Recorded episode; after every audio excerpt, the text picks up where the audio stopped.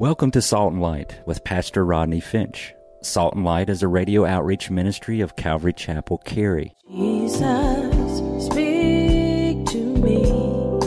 Open your word and reveal your heart to me. Salt and Light is a series of verse-by-verse studies through the Bible, focusing on its practical application to our everyday lives. Salt and Light is recorded live at Calvary Chapel, Cary, in Apex, North Carolina. Stay tuned. At the end of the program, we will give you information on how to contact us, so be sure to have a pen and paper ready. Today, Pastor Rodney will be teaching from the book of 1 Samuel chapter 12, so grab your Bibles and follow along. Now with today's teaching, here's Pastor Rodney. No ministry belongs to a man. Your ministry belongs to the Lord. And when you get the mentality that it's your ministry, that's when you start holding on to it tight. I always tell people, you've heard me say it before, we've been around here for these many years, keep a light touch on ministry. Keep a light touch on the things of this world. Keep a light touch on ministry, because it doesn't belong to you. And sometimes God may say, I want to take that ministry from you and give it to this person because I've got something else for you to do. God often does that. I've seen so many people try to what I call white knuckle the ministry. I'm going to hold on to it, man. I'm not going to let it go. And you know what? When you do that, you make yourself miserable and you make the people serving with you miserable. Let it go. If God didn't call you to be there, you don't want to be there anyway, because then you're doing it in the flesh. It's not by might. Come on, say it with me. Not by might, nor by power, but by my spirit, says the Lord. Well, if we believe that, then let's act like that. And let the Lord do the work. And let God raise up one. I think of Psalm 75, 6 and 7. For exaltation comes neither from the east, nor from the west, nor from the south, but God is the judge. He puts down one and what? Exalts another. You know that. God will tell you, I'm taking ministry from you. You know my story, Lee Sappington. Lee Sappington. I will never forget. Who heard my Lee Sappington story? Oh, only four y'all? Oh, I got to tell you. Okay. Lisa, I'm not kidding you. This was honestly, you know, like Sunday I was talking about the trust test. This was my trust test. Lee Sappington. I was doing the youth ministry, Elvira and I, and when they asked us to do the youth ministry, there were like 12 kids. Nobody was coming. None of the kids were coming or whatever. And so Elvira and I took over the youth ministry, and I was doing crazy stuff with the kids, and we had a really good time. And you remember we had a really, really, really, really good time. I remember this one time I did this game. I won't tell you that. Okay, so anyway, so we had a good time, and I love those kids. And we went from 12 kids to like 60. And they were bringing gang members. We had gang members coming to our youth group. And the gang member's dad was bringing them. And the gang member's kids, they wouldn't listen to the dad. But the dad would come and tell me, hey, you know, Vato, he's like, he's going crazy. Pastor Rodney, well, anyway, I wasn't passing him, but can you talk to him? And I would talk to him. And they never gave me a hard time. They never gave me a hard time. And, I mean, they tried a few times, but you know. And I love those kids. Those kids love me. And one day, the pastor came to me and told me that Lee Sappington was coming on staff and they were giving him the youth ministry. I'm like, oh, that's just great. You know you do that. Oh, that's just lovely. And I'm thinking inside, I'm going to kill everybody in this house. I mean, in this church, I'm going to kill them all. I work my finger to the bone with these kids, and I love these kids, and the kids love me, and they're taking them, and then I was really struggling with it, and I really was really struggling with it because, you know, they were taking away the ministry that I built. Mm-hmm. And I remember I just went back and forth, and then finally I felt like the Lord say, Rodney, you know, where you at? You know, went through all that. And finally I just said, you know, hey, if that's what the Lord wants to do, that's what the Lord wants to do. And I told Lee, that's a wonderful thing. His last name is Sappington, Lee Sappington. And I told Lee, I said, you're going to be taking on great. What can I do to help you? Let me tell you some things. And I bought a bunch of books and stuff that I was doing with the kids. And I was like, hey, take this stuff and we'll turn it over and we'll do it the right way and so on and so forth. And he went on to do the youth ministry. And it was right after that God started speaking to me in dreams and visions that I was going to come to North Carolina and start this church. Right? Now, if I had been white knuckling the ministry, y'all listen to me.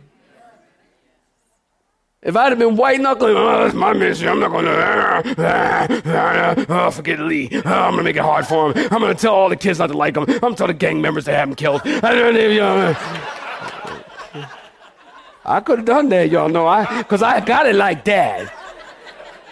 Y'all don't know.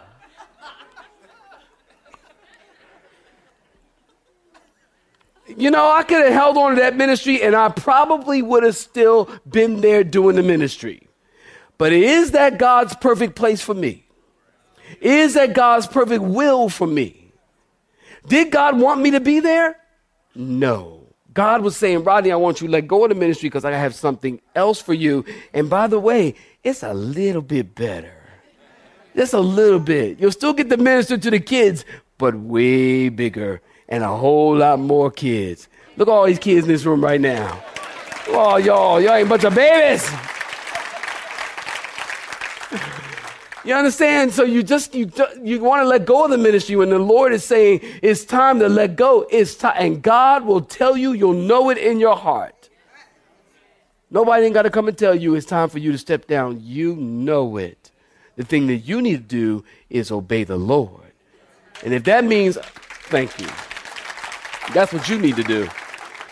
Samuel says, this is my last day on the job. I'm old. I'm gray-headed. My sons are with you. What he means is my sons are still here. My sons are still under the leadership of the leaders in Israel. And my sons are still here to help do the work of the ministry. Look at verse 3. I love verse 3. Samuel says, and I had you underline it, I am here. Does that sound familiar? It seems like Samuel really likes these words. I am here. Remember when he heard the Lord calling him and he went to Eli and said, hey, did you say something? And Eli said, no, I didn't say anything. He says, well, go back to bed. And he goes back to bed and he says, hey, he goes back to Eli. Did you say something? I hear something. I hear my name, Samuel, Samuel. And Eli said, hey, the next time you hear it, go back to bed. And if you hear it again, say, here I am, Lord, speak. He likes that. He seems to like those words. He says, here I am, Samuel says. Who have I taken advantage of since I've been in the ministry? And if I've done anything wrong, speak now. I love this. Can you imagine a leader or on a national scale standing up saying, listen, if I've defrauded or oppressed or corrupted anyone in any way, lay it out right now. Can you imagine that? Somebody from the White House saying no. Somebody from the White House saying, if I've done anything wrong, if I've taken your donkey or taken bribes to get into the White House, if I've cheated on my taxes or oppressed anyone, through health care programs, stand up and accuse me now. If they said that, there'd be riots in the streets. Samuel can say, who have I taken advantage of in my entire ministry? Because he knows he walked with integrity before the Lord. It's been said that each of us is three people. Number one, we're the people we think we are. Number two, we're the person others think we are. And thirdly, the person you really are before the Lord. Samuel knows who he really is. Now question, why is Samuel making the point that he hasn't done anything wrong? Is he glorifying himself? I don't think so. I think Samuel wants the people to know that I've not left you a mess. I'm handing off a good legacy of leadership. I'm passing the torch of leadership off and it's burning bright. I've done everything I can do to be a good example. And if Saul turns out to be a poor leader and the torch goes dim, it isn't because Saul had a bad example. The people said, you've not defrauded us in verse 4 or oppressed us or taken anything out of our hands. And Samuel said, "The Lord is witness. King Saul is witness. And now it's time to raise up someone else." Point number two, God is faithful. In verse 6 through 11, we just read it. Samuel says that in order for God to raise us up, someone else, their hearts have to be prepared. Look at verse 6. It's the beginning of what they can do to prepare their hearts. First of all, understand that God is faithful and has shown his faithfulness. Beginning in verse 6, Samuel gives them a history lesson. Note this. In giving this history lesson, he isn't focusing on what Israel did. He's focusing on the righteous acts of the Lord in verse 7. Are you looking at it? And there's two ways to approach history. You can take a look at what you've done, or you can take a look at what the Lord has done. It's better to focus on what the Lord has done. Also, focusing on what God has done is a lot more pleasant picture. So Samuel says, let's look at the righteous acts of the Lord, or the faithful acts of the Lord. And then he begins, look at verse 8. When Jacob had gone into Egypt and your fathers cried out to the Lord sent Moses and Aaron who brought your fathers out of Egypt and made them dwell in this place. Now the first righteous act of the Lord, or faithfulness of God, is when the Lord delivered them from slavery in Egypt and brought them into the promised land. This was an act of faithfulness of the Lord in the life of Israel. And the second act of faithfulness is in verse 9. Look at that. They forgot the Lord, and he sold them into the hand of Sisera, commander of the army of Hazor, into the hand of the Philistines and Moab.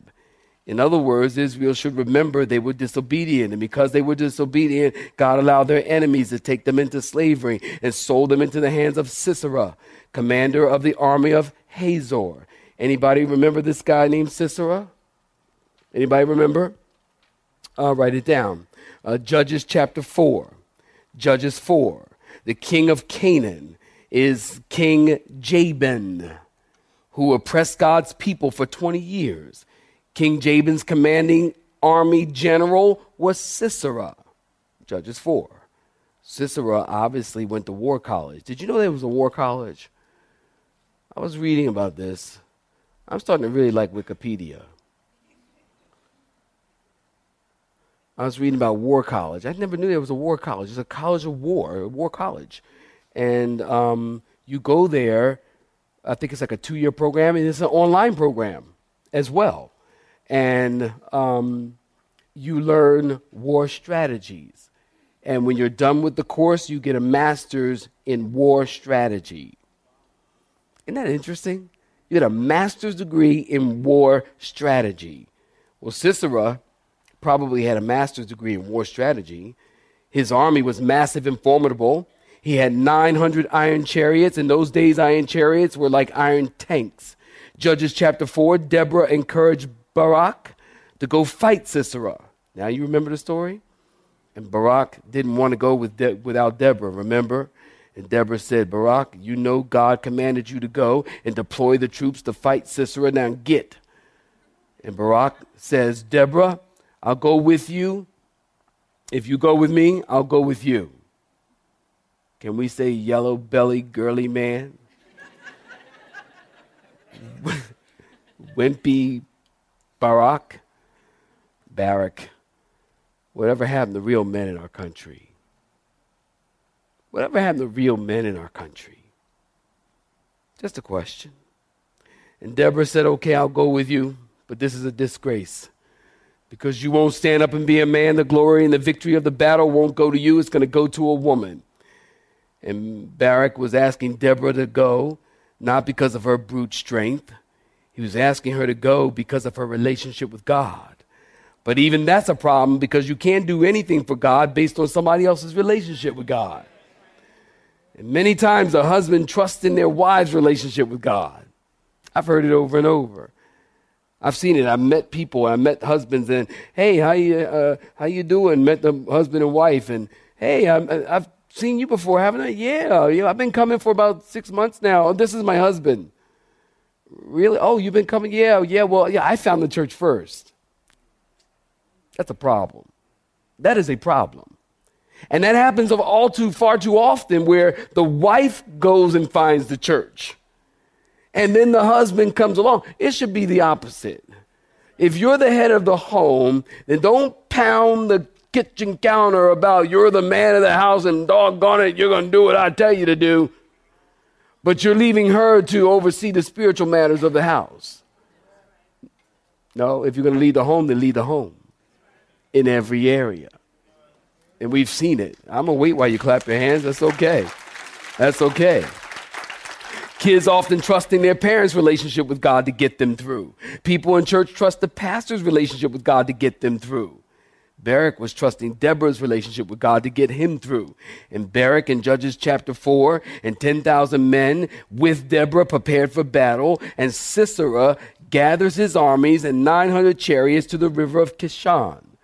But if God is for you, then 900 chariots can't be against you. And Barak's army defeated Sisera's army. And every man was killed except one guy. Guess who that was? General Sisera. And the soldiers are probably trying to get the chariots out of the mud. Sisera is running for his life. He sees a tent. He recognizes the people, and he's thinking, "Oh, I know her. I know that lady. I used to party with that lady. I used to rule over that lady in another region."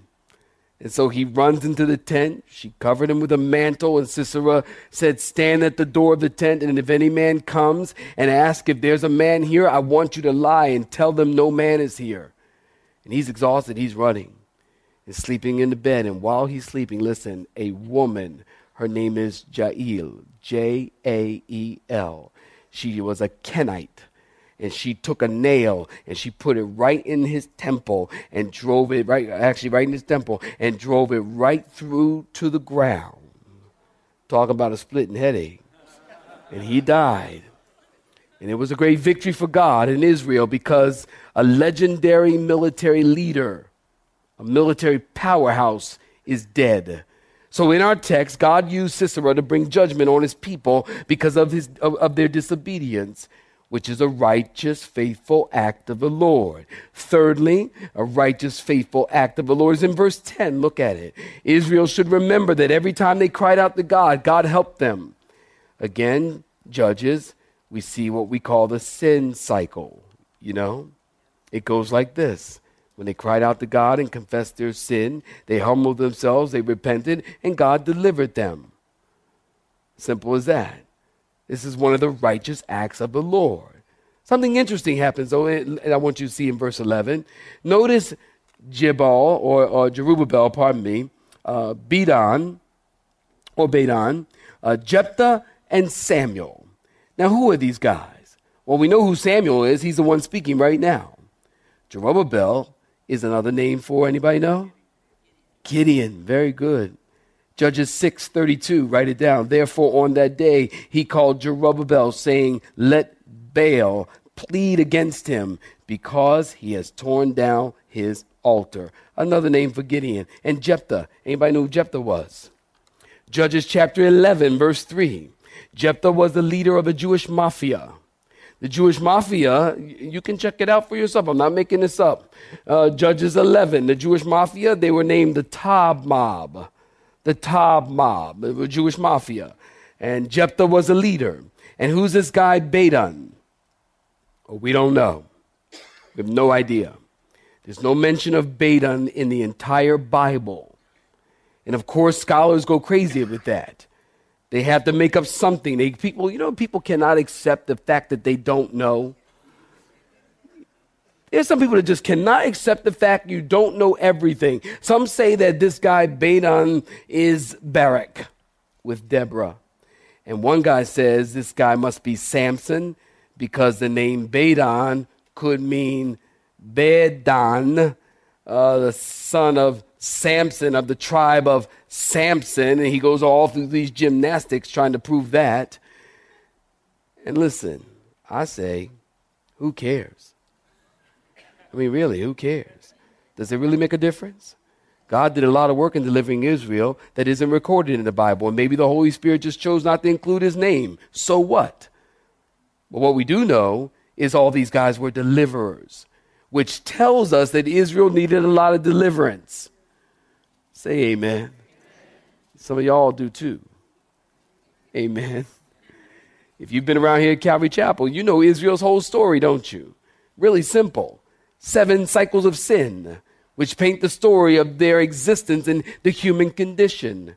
Remember, I told you, the people are walking with God, and God is blessing them, and they're comfortable and prosperous. And then because of the prosperity and the comfort, they start to forget about God. And they begin to lose sight of the Lord because things are going well. And then God allows an oppressor to wake them up and defeat them. And God brings a whooping stick. And then the people begin to cry out to the Lord. And then God in his mercy sends a Jephthah, a deliverer. And then the people are walking with God again and being blessed and prospering.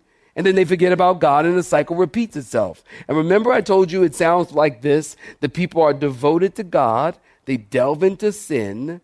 God sends an oppressor. They're defeated. They deplore their situation. God sends a deliverer, restores them, and delivers them. And then the cycle begins again. Delve, defeat, deplore, deliver. That's Israel's whole history. Delve, defeat, deplore, deliver. They delve into sin, they're defeated by their enemy, they deplore their situation, God sends a deliverer, and on, they have seven cycles of that in their history.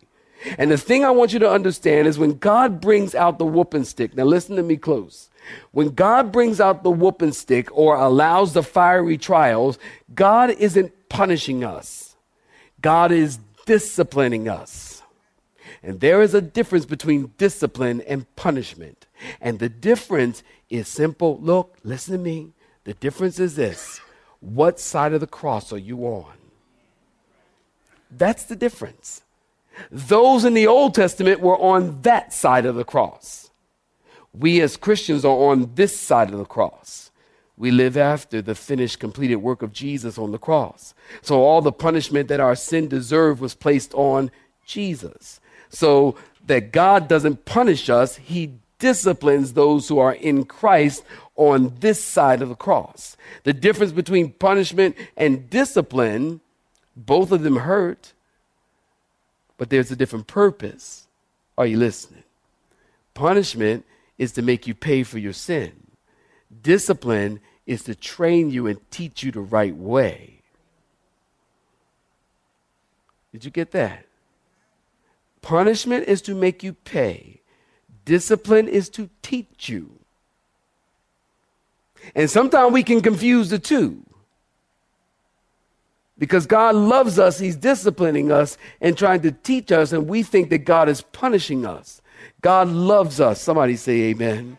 And he loves us on this side of the cross. So he's teaching you and training you and maturing you and answering your prayer. You want more of God. And that hurts. You want more of God, and that hurts. What side are you on? Point number 3, and finally, look at verse 12. Let me read verse 12 through 25 and let y'all get out of here. Look at verse 12. And when you saw Nahash, the king of the Ammonites, came against you, you said to me, no.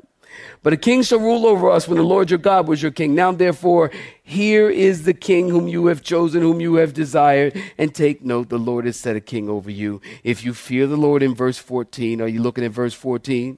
If you're looking at verse 14, say amen.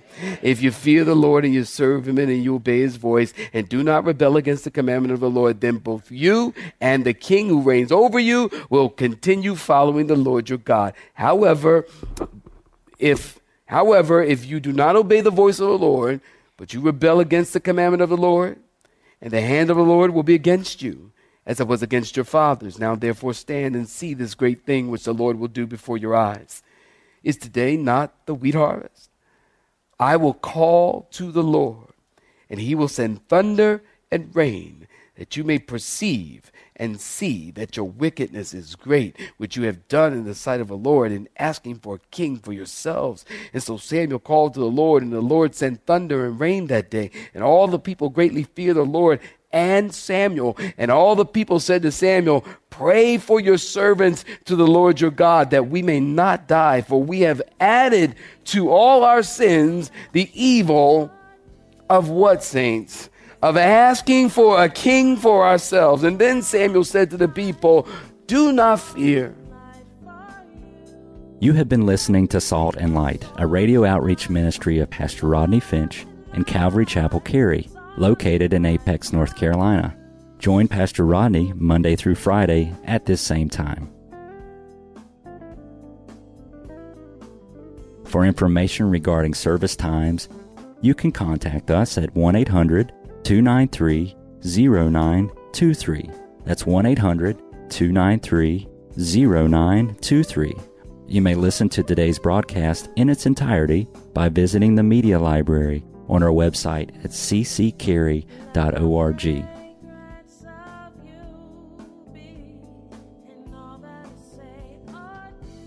We would like to thank you for tuning in to Salt and Light and pray that you have been blessed. Until next time, may you be salt and light.